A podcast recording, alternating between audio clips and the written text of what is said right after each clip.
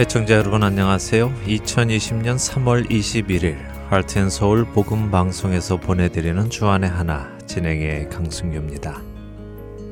지난 한 주도 거짓으로 성도들을 미혹하는 자들에게 진리로 맞서 싸우신 여러분 되셨으리라 믿습니다.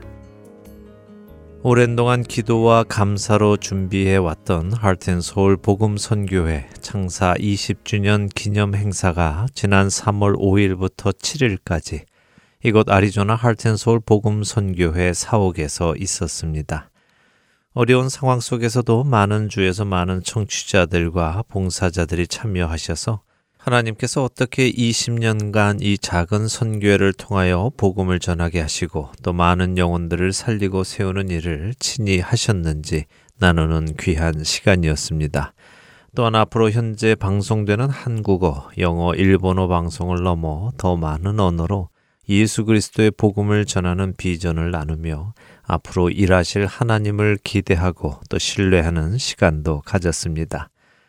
이를 위해 기도해 주셨고 후원해 주셨던 모든 애청자 여러분들께 이 자리를 빌어 감사하다는 말씀을 드리고요. 앞으로의 사역을 위하여 지속적인 통역과 후원을 겸손히 부탁을 드립니다. 하나님께서 이 작은 선교회를 통하여 앞으로도 하나님께서 기뻐하실 일만 해 나가시기를 기도드립니다. 첫 찬양 함께 하신 후에 말씀 나누겠습니다.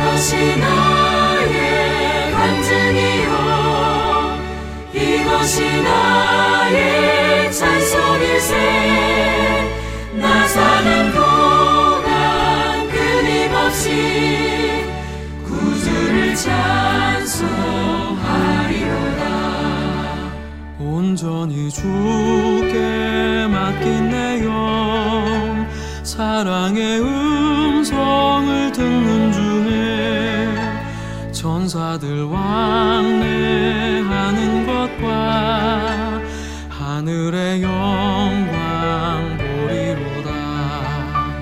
이것이 나의 간증이요. 이것이 나의 찬송일세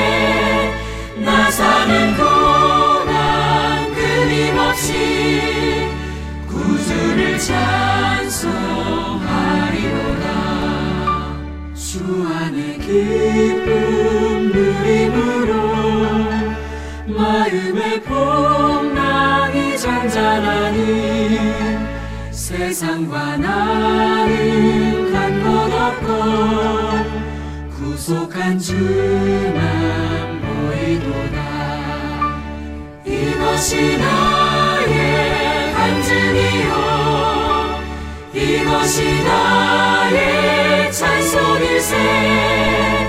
나 사는 동안 끊임없이 구주를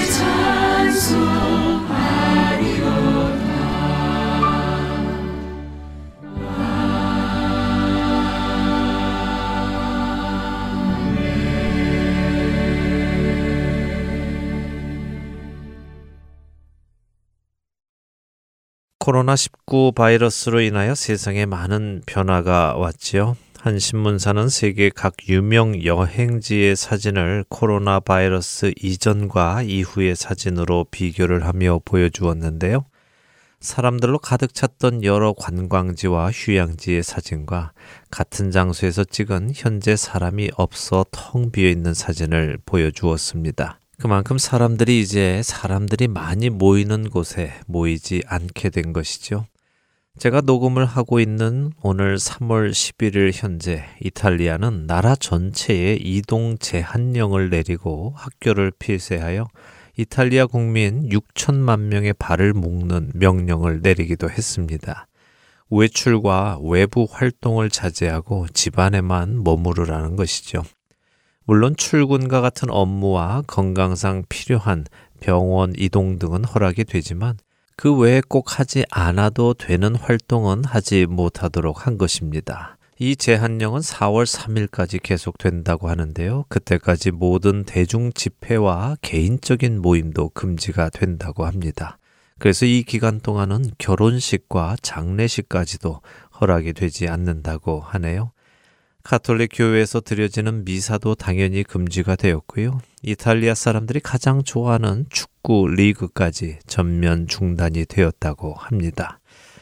치사율이 2% 정도에 이르는 이번 코로나19 바이러스로 인하여 이런 강경한 조치가 취해진 것을 보며 앞으로 분명히 코로나19 바이러스보다 더 강력하고 무서운 바이러스가 나타날 것이고 훨씬 높은 치사율을 보이는 전염병이 돌 때에는 어떤 일이 일어날지 대충 짐작할 수 있게 됩니다. 세계적으로 이런 일이 일어나고 있는 이때에 제가 아는 한국의 한 목사님께서는 자신의 페이스북에 이런 글을 올리셨습니다.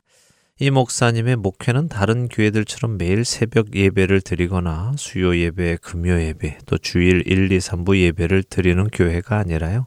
일주일에 딱 한 번 주일에만 한 시간 모여서 예배를 드리는 교회입니다.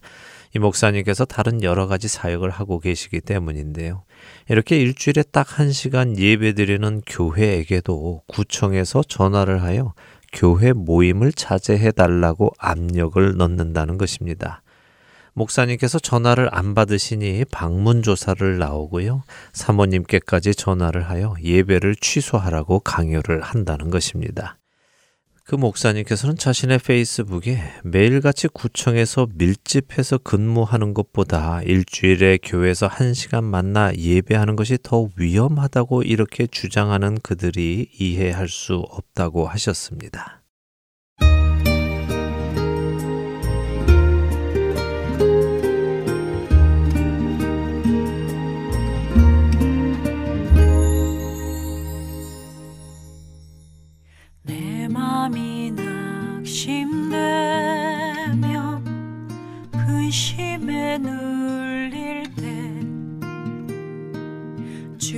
주께서 내게 오사 위로해 주시네. 가는 길 캄캄하고 괴로움 많으나 주께서 함께하며 내 짐을 지시네. 그네가 내게 족하네. 그네가 족하네. 이 괴로운 세상 지날 때 그네가 족 희망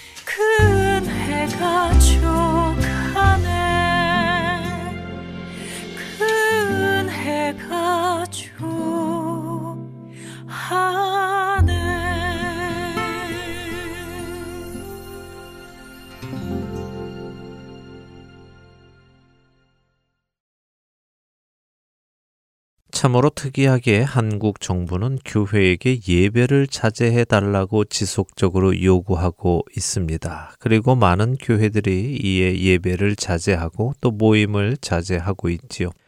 실제로 경북 칠곡, 경산, 또 경남 창원, 의창, 인천, 연수 등에서는 종교 집회 금지 협조 요청문을 교회에 보냈고요. 교회가 이에 협조하지 않고 종교 집회를 가지면 벌금 300만 원에 처한다는 공문도 보냈습니다. 놀랍지요? 그런데 더 놀라운 것이 있습니다. 그것은 정부가 교회에 종교 집회 금지 공문을 보내면서도 사람들이 많이 모이는 영화관이나 쇼핑센터 그리고 대형 마켓 등에는 모임을 자제해 달라는 요구를 하고 있지 않다는 것입니다. 사람들이 많이 밀집해 모이는 곳에서 전염병이 퍼질 확률이 많으니 모임을 자제해 달라고 요청하려면 모든 사람들이 밀집하는 장소에 공문을 보내야 하는 것이 마땅한 것이 아닐까요? 왜 유독 교회에만 종교 집회 금지 공문을 보내는 것일까요? 이러한 일이 일어나게 된 데에는 아무래도 신천지의 역할이 컸다고 보입니다. 사실 우리 그리스도인들이야 신천지가 말도 안 되는 사기 집단이고 이단이라는 사실을 다 알고 있지만 성경을 전혀 모르고 하나님이 누구신지 예수님이 누구신지 모르는 세상 사람들에게는 신천지가 이단 사이비 집단인지 아닌지가 크게 문제되지는 않습니다. 세상 사람들에게는 신천지나 정통교회나 큰 차이가 없다고 생각되기 때문입니다. 왜냐하면 신천지나 정통교회나 세상 사람들이 보기에는 같은 성경을 쓰고 같은 하나님이라는 호칭과 같은 예수님이라는 호칭을 사용하고 있기에 그들은 구별할 수가 없는 것이지요. 흔히 말하는 50보, 100보인 것입니다. 영의 눈으로 볼 때 신천지와 정통교회는 땅과 하늘이 다른 것처럼 다른 것임에도 불구하고 말입니다. 결국 우리 시대의 교회가 세상 사람들에게 교회가 무엇인지를 정확히 알리는 일에 실패했다고 보아도 되지 않겠습니까?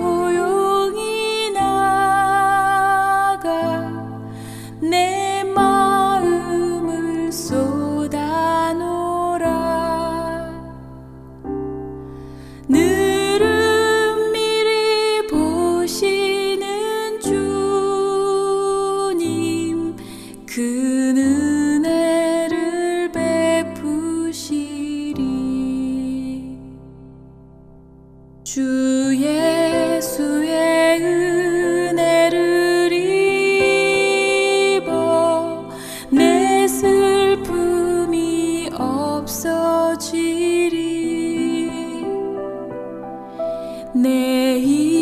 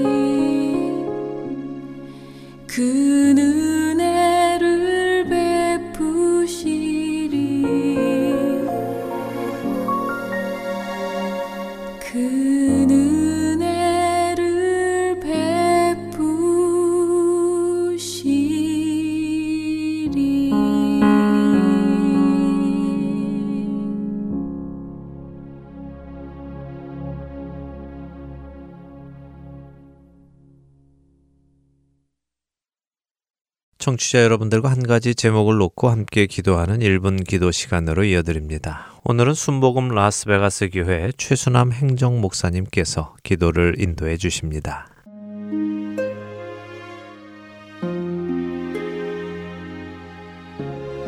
하렌 서울 1분 기도 시간입니다.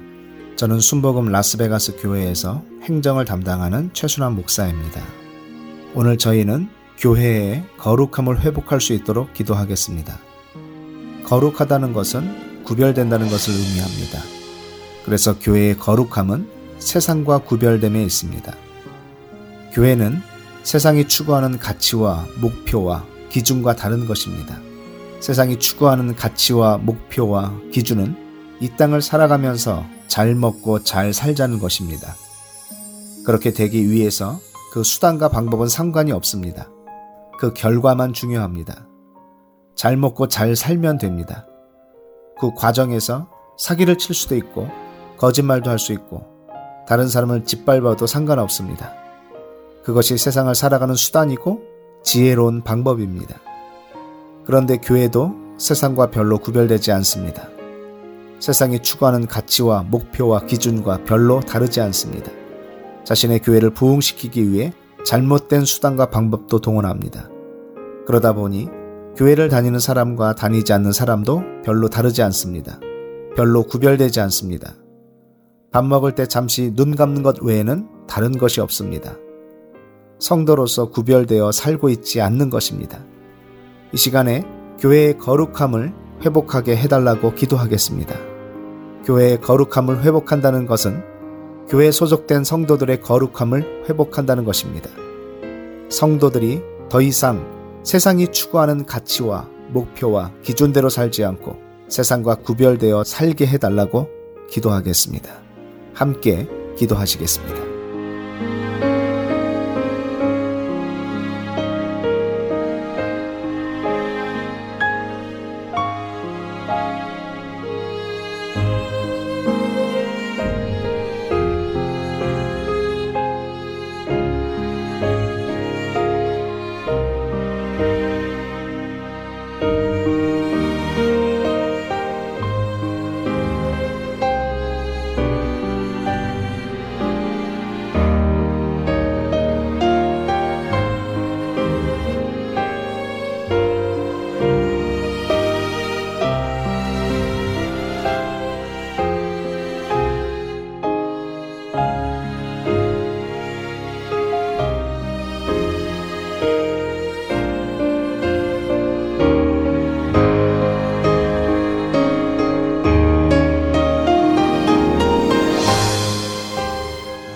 사랑의 하나님 감사합니다.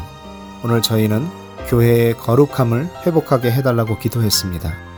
이를 위해 교회 소속된 성도들이 주님의 거룩함을 닮아가는 삶을 살게 해 주시옵소서. 세상이 추구하는 가치와 목표가 아니라 주님이 삶의 가치와 목표가 되게 해 주시고 세상의 기준이 아닌 주님의 말씀이 기준이 되는 삶을 살게 해 주시옵소서. 그래서 이 세상을 따라가거나 동화되어 살지 않도록 해 주시고 이 세상과 구별되어 살게 하여 주시옵소서. 내가 거룩하니 너희도 거룩하라고 말씀하신 하나님의 명령을 기억하며 세상의 기준과 적당히 타협하지 않도록 해주시고 우리를 이미 거룩하게 하신 하나님의 사랑을 깨닫고 하나님의 자녀요 백성으로서 거룩하게 살게 해 주시옵소서. 우리를 자녀 삼으신 하나님 아버지의 거룩함을 닮아 세상에서 하나님의 거룩함을 증거하는 저희가 되게 해 주시옵소서. 예수님의 이름으로 기도드립니다. 아멘.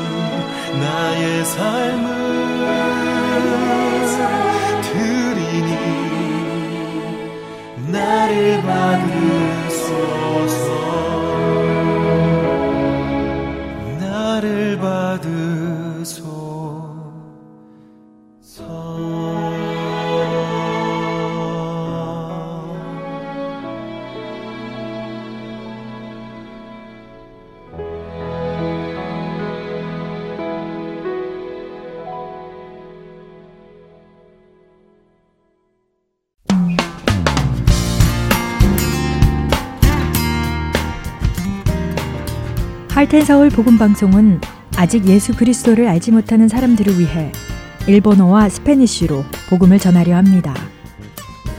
어둠 속에서 빛을 찾지 못하는 그들에게 참 빛이신 예수 그리스도의 복음을 전하는 이 사역에 번역으로 동참하실 분들은 하텐 서울 복음 방송 전화 602-866-8999로 연락 주시기 바랍니다.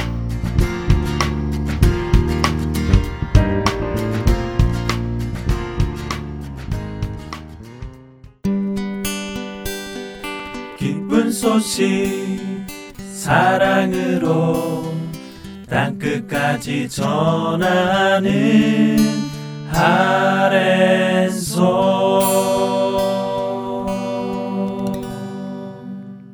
하나님의 약속들을 공부하는 시간입니다. 하나님의 언약으로 이어드립니다.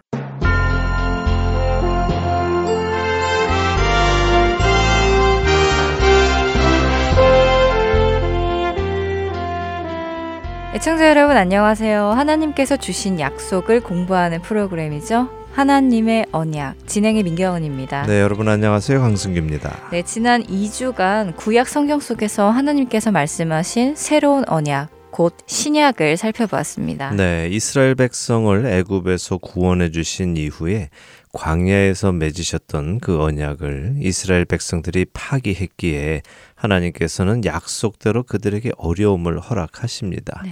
광야에서 맺은 언약은 어떤 언약이었습니까? 한마디로 하나님의 말씀에 순종하여 살면 복을 받고 그렇지 않고 자신들의 마음대로 살면 그 복을 다 잃고 저주를 받는다는 약속이었지요. 네. 그럼에도 불구하고 이스라엘 백성은 하나님과의 약속을 저버리고 다른 신을 쫓고 자신들의 육신을 따라 행했습니다. 그렇기에 하나님께서는 약속대로 그들에게 저주를 내리셨어야 했고요. 그렇습니다. 그런데 성경적인 저주는 받은 복을 잃어버리는 것, 자신의 자리에서 떨어져서 낮은 곳에 처하는 것이라고 말씀을 드렸지요. 네. 네. 이스라엘 백성은 열방 중에서 하나님께 택함을 받은 거룩한 민족이었고 하나님의 보호하심을 받는 민족이었지만 약속을 어김으로 인하여 그들은 아수르와 바벨론에 의해 각각 멸망을 받았습니다.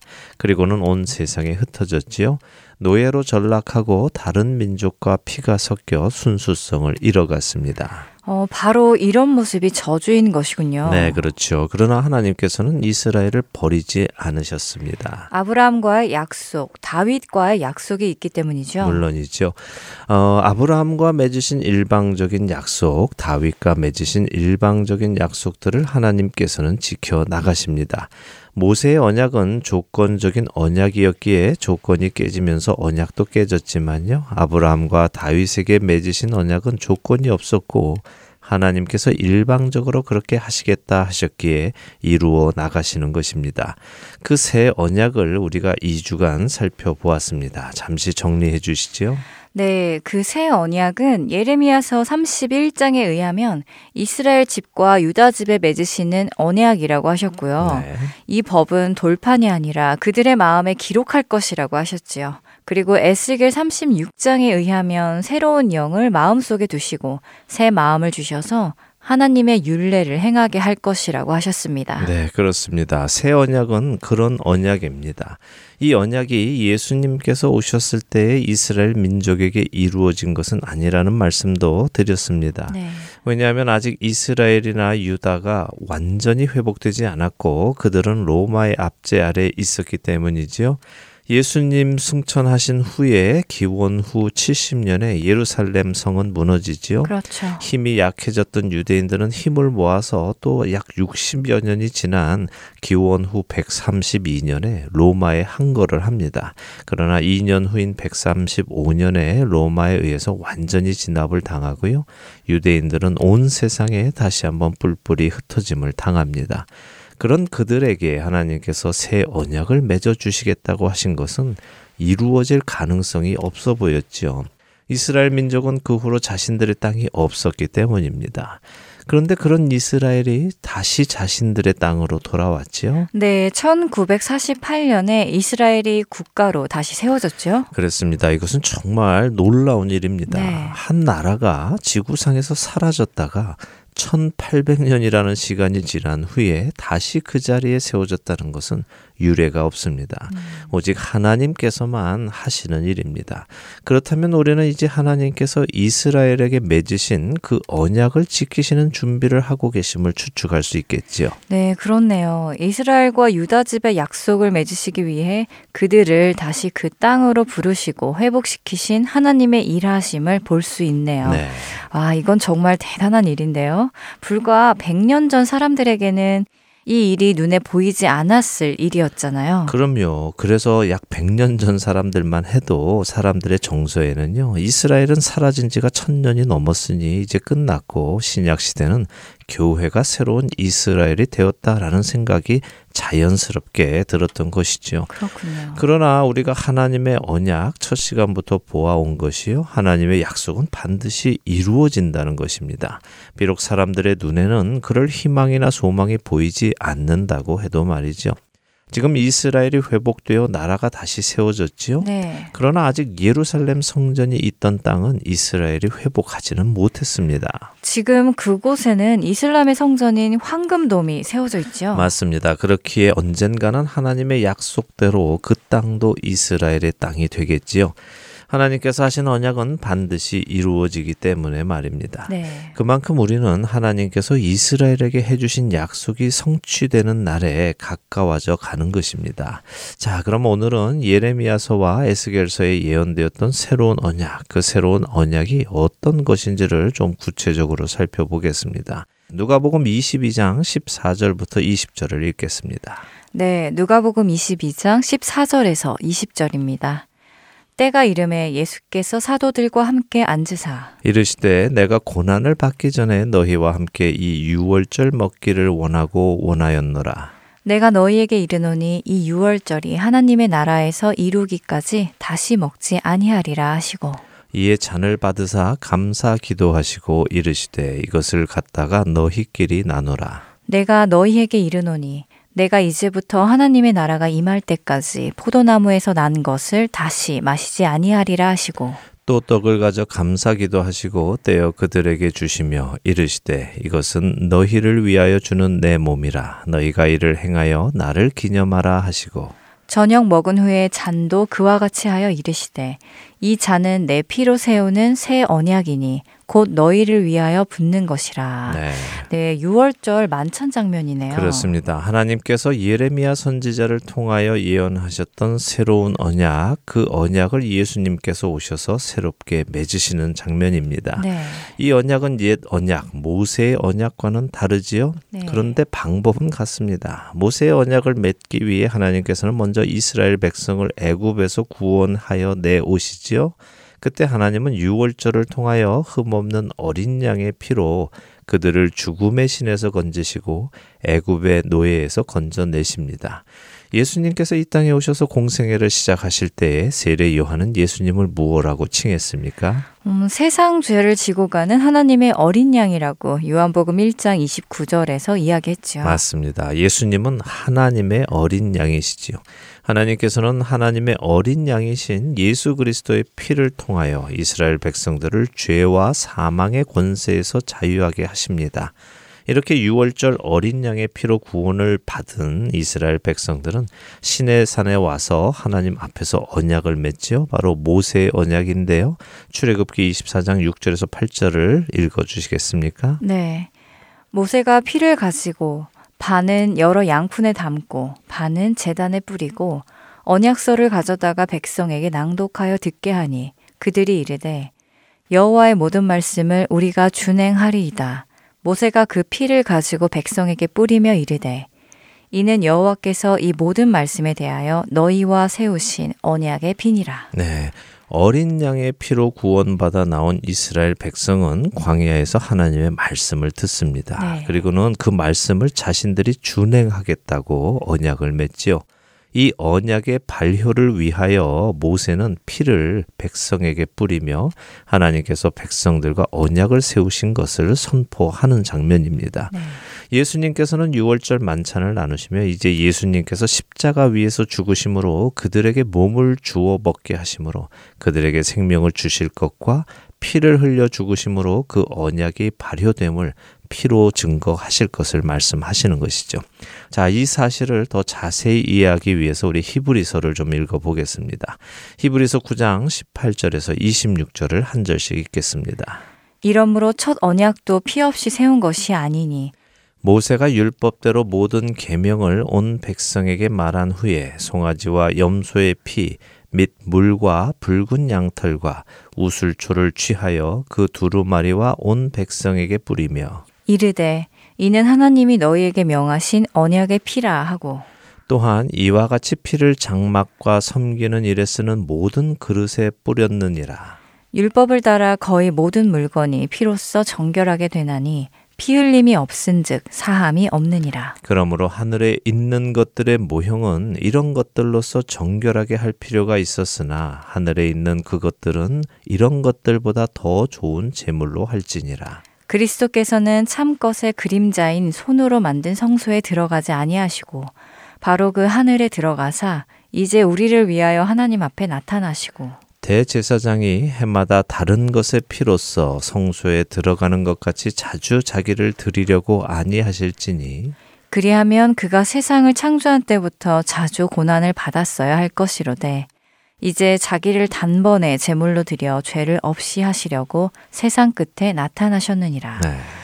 모세의 언약과 예수님의 언약을 잘 비교해 주고 있네요. 네, 그렇죠. 네. 히브리서 이 말씀을 통하여 우리는 예수님의 피가 가지고 있는 두 가지의 의미를 볼 수 있습니다. 먼저는 피를 통하여 언약이 선포된다는 것입니다. 첫 언약도 피를 뿌림으로 언약이 효력을 가지게 된 것처럼 두 번째 언약 역시 피를 뿌림으로 언약이 효력을 가지게 됨을 알 수 있지요.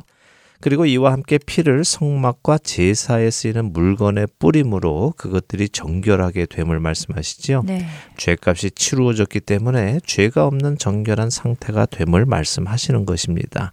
이처럼 예수 그리스도께서 피를 흘리심으로 그 피로 모든 죄를 없게 하시고 하나님 앞에 하나님의 백성이 정결한 상태로 나아갈 수 있게 하셨음을 보여주시는 것입니다. 자, 이렇게 하여 하나님께서는 하나님의 백성인 이스라엘과 새로운 언약을 맺으셨습니다. 이 새로운 언약 아래 있는 자들은 더 이상 옛 언약, 모세의 언약 아래에 있지 않습니다. 새로운 언약은 예수 그리스도를 구주로 믿는 믿음으로 인하여 맺어집니다. 예수 그리스도의 피로 깨끗함 받은 사람과 하나님 사이에 맺어지는 언약인 것입니다. 음, 그렇다면 이스라엘 사람들, 다시 말해 유대인들 중 예수님을 믿는 사람들은 더 이상 모세의 율법을 지킬 필요가 없는 것이네요. 네, 맞습니다. 지킬 필요가 없습니다. 왜냐하면 모세의 율법은 이미 폐해졌기 때문이죠. 그래서 이제는 더 이상 어떤 죄에 대해서 돌로 쳐 죽이거나 어떤 어떤 제사를 드리거나 무엇은 먹지 말아야 하거나 하는 율법은 따르지 않아도 되는 것입니다. 네. 저는 지금 이스라엘 사람들에 관하여 이야기하는 것임을 분명히 기억하시기 바랍니다. 에베소서 2장 15절은요. 예수님께서 법조문으로 된 계명의 율법을 폐하셨다고 하십니다. 그렇기에 폐한 율법을 따라야 할 이유가 없지요. 그렇다고 해서 이제는 아무것도 하지 않아도 되는 것은 아닙니다. 왜냐하면 예수님께서는 모세의 율법을 새롭게 해석해 주셨기 때문이죠. 마태복음 5장에서 예수님께서는 모세의 율법 대신 새로운 법을 주시는데요. 잘 아시죠? 어, 혹시 그 구절을 말씀하시나요? 옛사람에게 말한 바 무엇 무엇 하지 말라 했지만 나는 너희에게 말하노니 하시면서 해주신 말씀이에요. 네, 바로 그 말씀이죠. 예수님은 형제에 대하여 노하거나 미련한 자라 해서는 안 됨을 말씀하십니다. 네. 또 그들에게 원망들을 만한 일을 해서도 안 됨도 말씀하시죠. 또한 간음은 물론 음욕을 품고 여성을 보는 것조차 안 되는 것을 말씀하십니다. 음행한 이유 없이 아내를 버리는 것도 안 된다고 하셨고요. 도무지 맹세하지 말 것도 말씀하셨습니다. 눈에는 눈, 이에는 이가 아니라 이제는 악한 자에게 악으로 대하지 말 것도 명하셨습니다. 또한 원수를 사랑하고 우리를 박해하는 자를 위하여 기도하라고까지 말씀하셨지요. 이 말씀을 한마디로 요약하면 무엇이 될까요? 어, 결국 형제 사랑, 이웃 사랑이 아닐까요? 그렇지요. 그래서 로마서 13장 9절과 10절은 이렇게 말씀하십니다. 간음하지 말라, 살인하지 말라, 도둑질하지 말라, 탐내지 말라 한 것과 그 외에 다른 계명이 있을지라도 내 이웃을 내 자신과 같이 사랑하라 하신 그 말씀 가운데 다 들었느니라. 사랑은 이웃에게 악을 행하지 아니하나니 그러므로 사랑은 율법의 완성이니라. 자, 이제 유대인들 중 예수님을 구주로 믿는 자들, 다시 말해 메시아로 믿는 자들이 남의 것을 훔치지 않거나 거짓 증언하지 않거나 간음하지 않는 이유는 십계명을 지키기 위함이 아니라요. 예수님의 새로운 계명, 새로운 언약을 따르기 위함입니다. 이 개념이 분명히 우리 안에 자리 잡혀야 한다고 저는 믿습니다. 그 개념이 잘 안 잡혀서 자꾸 모세 율법을 따르려고 하기도 하거든요. 네. 그러나 모세 율법은 우리 이방인은 물론 이스라엘 백성조차도 지킬 이유가 없습니다. 그 언약은 폐해졌기 때문입니다. 이제는 새로운 언약, 예수님 안에서 맺어진 언약, 그 언약을 따라 살아가야 하는 것이죠. 음, 그렇군요. 이제는 모세의 율법이 아닌 예수님의 말씀에 근거해서 해야 할 것과 하지 말아야 할 것을 구분해야 한다는 말씀이군요. 그렇습니다. 그렇게 설명을 해주시니 이제 조금 이해가 됩니다. 왜 우리가 모세의 율법 중 음식법이나 제사법이나 또 사회법 등을 따르지 않아도 되는지 말이죠. 가끔씩 모세의 율법 중 어떤 법들은 폐해지고 어떤 법들은 여전히 유효하다고 하시는 분들도 배웠는데요. 그런 것은 아니었네요. 지금 성경 말씀을 통해 보면요. 네, 그렇죠. 성경은 분명하게 히브리서 10장 9절에서도 예수님께서 하나님의 뜻을 행하러 오셔서 첫째 것을 폐하시고 둘째 것을 세우신다고 말씀하십니다. 네. 이 부분에 대해서 우리가 다음 시간 하나님의 언약 마지막 시간에 더 나누도록 하겠습니다. 네, 하나님의 언약이 벌써 다음 주가 마지막이네요. 네. 네, 하나님께서 맺어주신 언약들이 잘 정립이 되는 시간이 되기를 바라며 저희는 여기에서 인사드리겠습니다. 다음 주에 뵙겠습니다. 안녕히 계십시오. 안녕히 계세요.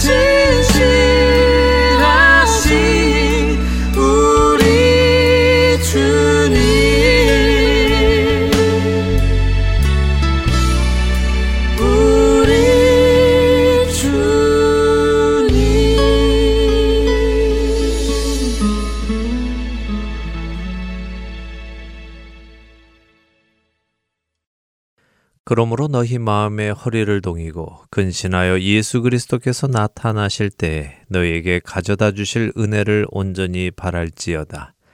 너희가 순종하는 자식처럼 전에 알지 못할 때에 따르던 너희 사욕을 본받지 말고 오직 너희를 부르신 거룩한 이처럼 너희도 모든 행실에 거룩한 자가 되라. 기록되었을 때 내가 거룩하니 너희도 거룩할지어다 하셨느니라. 베드로전서 1장 13절에서 16절의 말씀입니다. 교회는 하나님께서 택하신 하나님의 백성이며 자녀입니다. 교회는 하나님을 아버지라 부르지요. 자녀는 그 부모님을 닮아야 합니다. 하나님 아버지께서는 하나님의 자녀들에게 거룩함을 요구하십니다. 왜냐하면 하나님 아버지께서 거룩하시기 때문입니다. 우리를 부르신 하나님 아버지께서 거룩하시기에 그 자녀들인 우리 역시 거룩해야 함을 말씀하시지요. 거룩이란 무엇입니까? 성경적인 거룩함이란 구별됨을 의미합니다. 하나님께서 죄와 악으로부터 구별되시듯이 우리 하나님의 자녀들 역시 하나님의 구별되심처럼 세상과 구별되어야 하는 것입니다. 구약의 하나님께서는 그 구별됨을 위하여 이스라엘 백성에게 세상과 다르게 있고 세상과 다르게 먹고 세상과 다르게 행동하고 세상과 다르게 제사를 지내며 살 것을 일일이 명하셨습니다. 그래서 당시에는 겉모습만 보아도 이스라엘 사람들은 세상 사람들과 구분이 되었지요. 그러나 하나님께서는 그렇게 겉모습만 세상과 구분된 사람으로 살아가는 거룩함을 원하신 것은 아니었습니다. 속 사람이 변화하여 겉 사람까지 구분된 삶을 사는 사람이 되기를 원하셨지요. 그래서 하나님께서는 예수 그리스도의 피로 우리를 사시고 우리의 죄를 예수 그리스도의 피로 닦아주시고 우리 안에 하나님의 영, 예수 그리스도의 영이신 성령님을 보내주셔서 우리로 속사람이 변화하여 하나님의 말씀을 즐거이 따르도록 만들어 주셨습니다. 그렇기에 방금 읽은 베드로전서 1장에서 사도 베드로는 우리에게 말씀하십니다. 전에 알지 못할 때에 따르던 너희 사욕을 본받지 말고 너희의 마음의 허리를 동이고 근신하여 순종하는 자식처럼 너희를 부르신 거룩한 이처럼 모든 행실에 거룩한 자가 되라고 말입니다. 세상 사람들이 신천지와 같은 이단과 정통 교인을 구분하지 못하는 것은 세상 사람들의 잘못이 아닙니다. 그것은 우리의 잘못입니다. 우리가 그들과 구분된 거룩한 삶을 살아가는 데에 실패했기 때문입니다. 사랑하는 할텐 서울 복음 방송의 청자 여러분. 성도로서 우리 각자의 삶을 돌아보기 원합니다. 여러분 각자는 성도로서 세상과 구별된 삶을 살고 계십니까? 만일 우리가 세상 사람들이 줬는 것을 똑같이 줬고 세상 사람들이 가지려 하는 것을 똑같이 가지려 하고 세상 사람들이 오르려 하는 곳에 똑같이 오르려 하고 세상 사람들이 평안과 안심을 느끼는 곳에서 똑같이 평안과 안심을 느낀다면 우리가 그들과 다를 것이 무엇이 있겠습니까? 무엇으로 우리가 그들이 가는 곳과 다른 곳에 갈 것이라고 증명할 수 있을까요? 흔히들 사랑은 명사가 아니라 동사라고 말합니다. 말로만 하는 사랑이 아니라 실천해야 함을 강조하기 위해 하는 말이지요. 그러나 명사가 아니라 동사인 것은 사랑뿐이 아닙니다. 믿음 역시 동사입니다. 예수님을 나의 구주로 믿는다는 믿음은 우리로 변화하게 합니다. 우리가 더 이상 유혹의 욕심을 따라 썩어져가는 구습을 따르는 옛사람이 아니라 그 옛사람을 벗고 심령이 새롭게 되어 하나님을 따라 의와 진리의 거룩함으로 지으심을 받은 새 사람을 입고 살아가게 합니다. 여러분은 여러분이 아버지라 부르시는 그 하나님을 따라 거룩한 삶을 살고 계십니까? 세상과 구분된 삶, 세상 속에서 예수 그리스도의 빛을 비추며 사는 삶을 살고 계시는지요? 노하기를 더디하시고 오래 참으시는 하나님께서 지금 우리에게 다시 기회를 주십니다. 그 기회를 놓치지 마시기 바랍니다. 하나님의 말씀을 펴고 그 말씀에 나를 비추어 내게 구원에 이르는 믿음이 있는지를 확인하시고 그 말씀에 순종하며 살아가므로 세상과 구분된 거룩한 하나님의 자녀로 살아가게 되시는 저와 애청자 여러분이 되시기를 소원하며 오늘 주안의 하나 여기에서 마치도록 하겠습니다. 함께 해주신 여러분들께 감사드리고요. 저는 다음 주 이 시간 다시 찾아뵙겠습니다. 지금까지 구성과 진행의 강승규였습니다. 애청자 여러분, 안녕히 계십시오.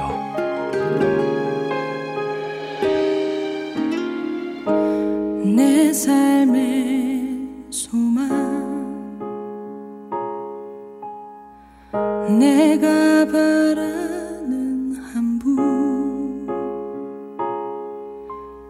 예수 닮기를 내가 원하네